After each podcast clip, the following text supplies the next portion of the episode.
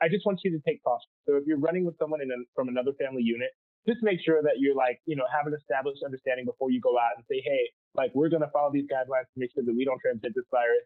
Let's do our best not to interact.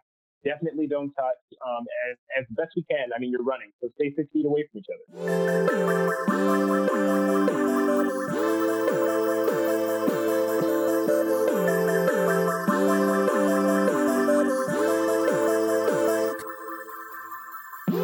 Hey, Hurdlers, Emily Abadi popping into your feed with a special episode of Hurdle, a wellness-focused podcast where I sit down with inspiring individuals to talk about everything from their big wins to how they've gotten through some of life's toughest moments. And let me tell you, things feel pretty tough right now. I have been talking to so many of you through direct message and email about how overwhelmed we are in the wake of the coronavirus pandemic. So many questions coming in, many of which I don't have the answers to, but I reached out to someone who could help. His name is Dr. Darien Sutton. He's a trained emergency physician, and he's also the host of Doctors Without Boundaries on Instagram. You can find him at dr.darien, that's doctor.darien. We recorded this earlier today, just going through all of the questions that have been flooding my inbox, touching on everything from, is it safe to run outside? Is it safe to run with a friend? How long is this thing going to last? What can I do to calm my anxiety? And stuff like that. Listen, I know, again, it's overwhelming right now, but none of us are alone. We are all going through this together. I'll be upfront with all of you. I am certainly a little bit nervous about what remote recording will mean for the podcast. I'm working diligently to find the best solutions to figure out how to get you the best quality while also getting you the information that you need and sitting down, albeit remotely, with inspiring people. So I ask you from the bottom of my heart to stick with me, to have some grace, and know that we're just doing the best we can right now with what we have. At Emily Abadi, at Hurdle Podcast on Instagram and Twitter. If you have a hurdle moment of your own to share, you want to say hi, you want a friend, you can always reach out to me over email. It's emily@hurdle.us. And with that, let's get to hurdling.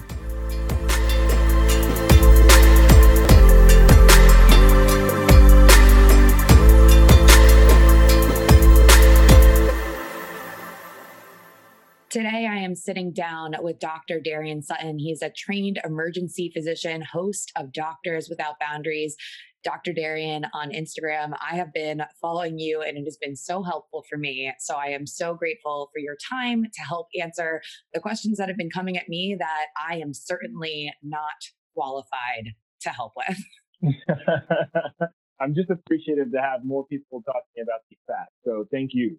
Of course. So first off, let's talk about the basics. Talk to me about what the symptoms for coronavirus are and how it spreads. Yeah, sure. Great question. So a lot of people, first off, many of us, the last time we sat in a biology class was like in high school. So a lot of times I think we look at this and we're trying to remember all these details that we remembered from our initial classes, but it may not be effective or appropriate in the situation. So first off, is that the COVID-19 virus, also known as the coronavirus, is a specific type of virus that belongs to a family of viruses. That family includes viruses like the SARS virus, which was involved in the outbreak in 2003, as well as MERS, which is a Middle East respiratory syndrome, which is a relatively rare virus that is mostly not really that noticeable in the United States in terms of the amount of people that have had it. The COVID-19 virus specifically is new because it has not been isolated in human species. There's a lot of research about where it came from, and the most founded one is that it basically is a zoonotic virus, meaning that it originated from animals. And what they postulate is that most likely it came from that and had transferred over to humans. Now, the biggest question is, like, how does that even happen? As a virus is transferring from one host to another, its DNA mutates, and sometimes that mutation can allow it to be susceptible to another species, which unfortunately is us humans. So what we found is that that virus has crossed over. That likely happened last year, and now has led to the current pandemic.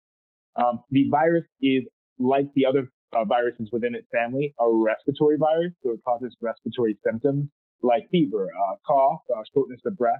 And unfortunately, this can progress to a pneumonia. And in a very few cases, well, sadly now, many cases, it can progress to death. Now, who is at the highest risk for coronavirus? So right now, although we have a historical research from similar viruses like coronavirus, we really are looking at the data from China. And what we found is that anyone over 60 years old has a significantly increased risk of severe harm from this virus, specifically patients who are over 80. With that being said, patients who are also immunocompromised of any age, and we always try to include pregnant patients inside that group as well, because they're naturally at an immunosuppressed state, and they're at higher risk than others. Now the question's coming in from the followers. Can I have coronavirus and not know it? Great question. Absolutely. Right now, we're noticing that people are transmitting this virus, and what we try to preach so hard, specifically from the hospital standpoint, is why we need to socially distance, because many people are walking around with this virus and don't realize that they have it. A lot of our research, people have to understand, is based off of people who self-report or present to the hospital. That means that we're only really looking at those patients who have severe symptoms. But these patients come from somewhere, and most likely they're coming from their community where they may have been involved or interacting with someone who had mild or no symptoms. And those are the people who are transmitting the virus most often, commonly, and making it more persistent. All right. So then the questions come in about exercise. Can you safely run outside right now? Yeah. I think it's really important to help people understand the answer to that question. When I preach about social distancing, sometimes it can be confused with social isolation. And I want to make sure people understand there's a difference. Social distancing means that, yes, you can definitely still run outside. You can run on the street. You can run wherever you feel most comfortable. What we're trying to preach is avoiding large gatherings. So you definitely should not be running in a group. If you're running right now, the crucial time that we don't want to mix households or family units. So if you're running with a roommate, that is fine because you're obviously already in close contact with them, but you really shouldn't be in close contact with other people who live in different spaces because this is how the virus spreads. Right. So if you have a run buddy that you usually run with every Tuesday morning, are you saying skip the run buddy? No, honestly, I would say just be cognizant of the fact. I definitely don't want people to feel. I think exercise is really important, especially for mental health in the setting of social distancing. I just want you to take caution. So if you're running with someone from another family unit, just make sure that you're have an established understanding before you go out and say, hey, we're going to follow these guidelines to make sure that we don't transmit this virus. Let's do our best not to interact. Definitely don't touch. As best we can. I mean, you're running, so stay 6 feet away from each other. Right. Totally. I actually went out to Central Park over the weekend and I had a deep appreciation for the quote unquote groups of people that were all just standing about 6 feet apart from one another. If people can understand, and we'll get into this, as an emergency doctor, not only is our patients who are over 80 at risk, but we are significantly at risk of breaking down this healthcare structure, because we do not have the room or capacity to prepare for everyone becoming sick around the same time. And now they're coming out with reports that ER physicians are becoming sick and ill. And now I'm trying to express to people, if you can't imagine how it can be for an old person to be sick, just think about talking to me and think about the risk that I'm putting myself into. So it's infuriating now when I walk outside and see brunches packed with people. I can't understand it. Yeah, well, I mean, it goes without saying that I'm sure so many people are thankful for what it is that you're doing and, the risks that you incur every single day just by showing up and helping other people. So thank you for that. Oh, thank you. I mean, I appreciate it. I appreciate anyone taking the effort to honestly help increase the voice of people who can't be heard. And a lot of us are working so hard that we don't have the chance or the modality or the mediums to be able to communicate. But I'm just grateful for this conversation. Any idea of how long this will last? That is a question that's still trying to be answered. There's a lot of analysts and epidemiologists that are looking into the timeline. A lot of people are postulating or thinking that maybe it could be done in June or July, but it's really still too hard to tell. And this is founded on the principle that we don't have testing available. In the emergency room, I can't even get myself a test. I can only get tests for patients who are high risk, who are being admitted to the hospital. This means that many people are coming in with symptoms, being discharged, and going back into the community without a clear understanding of their actual risk and their actual diagnosis. So with that being said, we don't have the ability to set a trajectory. We don't know when we're going to peak. We don't know when it's going to drop out. And it makes us really hard to calculate when this will end. Right. And I think it's interesting. I mean, I went into a store this morning and they had just received a new shipment of Lysol and Clorox wipes. And someone messaged me who works at a hospital and said, "Where is this? We need these supplies." Like, it's literally no discrimination against where these shortages are happening. And everyone's just looking for, you know, the basic necessities right now. People don't understand that even as physicians, we are literally rationing out masks. I'm talking about every type of mask. We don't have enough masks. Soon there will not be enough gloves. We're already limited beds because people don't realize that hospitals operate close to capacity at baseline. So any kind of mass casualty incident or a pandemic significantly and severely disrupts our flow. And people don't get that. Right, right. Well, the next question coming in from the followers: can my dog or pet get coronavirus, and can they spread it? That's a good. I have two cats, and so I always get fearful of this, and I understand the concern behind this question. There has not been any research that shows that cats or dogs can get this virus. As I said in the beginning, this virus, viruses are very specific, and it's kind of a happenstance that they're able to inoculate or cause us or get inside of us as humans because of a specific mutation that occurred that benefits the virus. That being said, it would be really difficult for that to happen again for another species that is close by, like a dog or a cat. Well, thank God that we can hold on to our anxiety animals. Yes, and please take care of the shelters that are trying their best to manage all of these animals that don't have a home. I was just reading about that. Another listener asks, "I've been told that I should change clothes right when I come inside. Is that necessary?" So first off, I have to answer this question with the understanding that some of us are privileged enough to have this ability to have clothing in order to be able to change. If you have the ability and you have the resource, I would definitely do things. I mean, I can go through my whole thing that I do.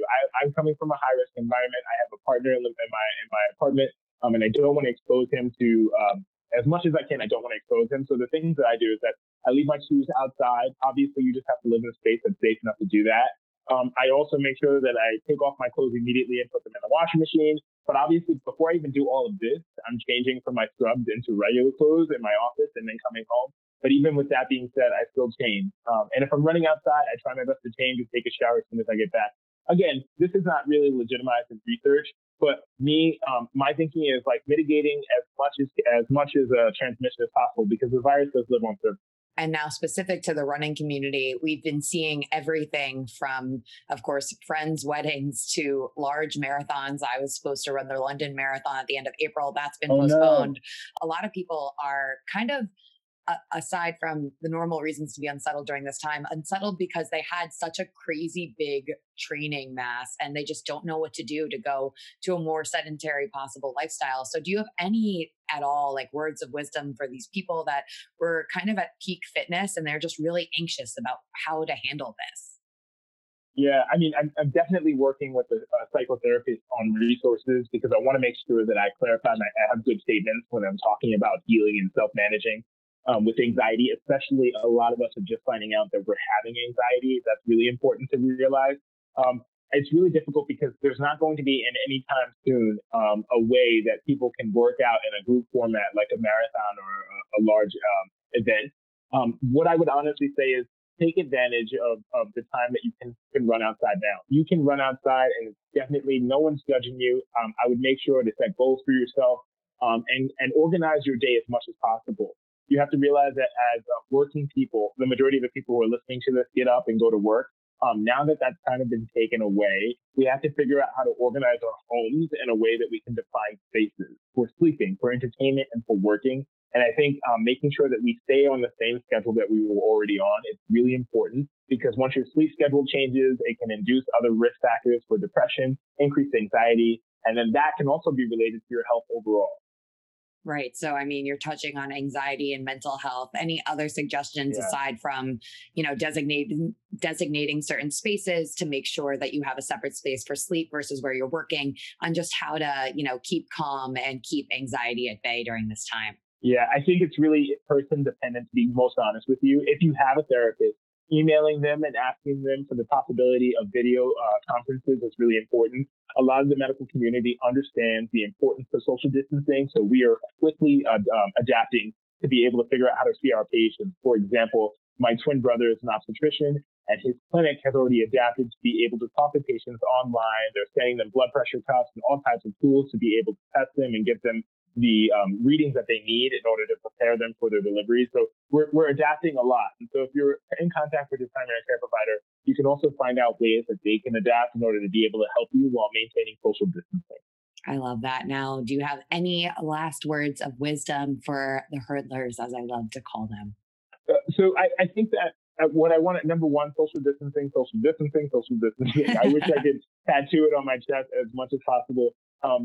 If you follow me online, you notice that the running motif in all of my stories is why social distancing is so important, specifically because I'm looking at the results of Italy, and I'm quite honestly, I'm really scared. And the reason why is because I'm not necessarily scared about the effect of this virus on the majority, because as we've seen from studies, 80% of the people who get this virus don't even need the requirement or assistance of medical providers. But in that small percentage of people who do need assistance, specifically the 5% who will be critically ill, those are the people who will present to the hospital all at the same time and cause detrimental, severe effects on the healthcare system. So social distancing is so important. Number two, making sure that you take care of yourself, making sure you set time limits on your phone. I've learned how to do it already in my settings to make sure that my phone reminds me after an hour and a half on social media that I should take a break. It also silences all notifications from my social media. It's something that I've been practicing. I've picked up new things like calling people, which I don't often do, reading and writing, and making sure that I figure out a plan to keep myself calm. And then number three, realizing that this will pass. People have to understand that anything that is happening in our economy, these things are relatively transient, and they will also pass. We just have to figure out what best we can do right now to help, and that is honestly social distancing. I love your advice about taking time to read and write things down. It's something that, you know, we all say constantly, man, I'd love more time to do X or Y. And it's, this is the time.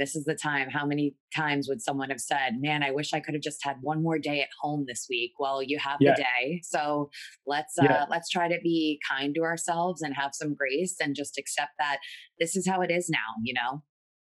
Yep, absolutely. Well, thank you so much for your time. I really, really appreciate it. How can the hurdlers keep up with you, follow you, and get more updates from your world? Yeah. So, I mean, if you want updates, I would always say, first and foremost, follow the guidelines that are instituted by your Department of Health within your city. Follow any public health official that is sharing information, because it's exactly where I'm getting my information from. The information that I utilize, I kind of try to synthesize to an audience. So if you would like to follow me, Dr. Darien, D-A-R-I-E-N on Instagram. And like I said, stay safe, stay healthy, and think about those around you. Thank you so much for your time. Stay safe out there. Of course.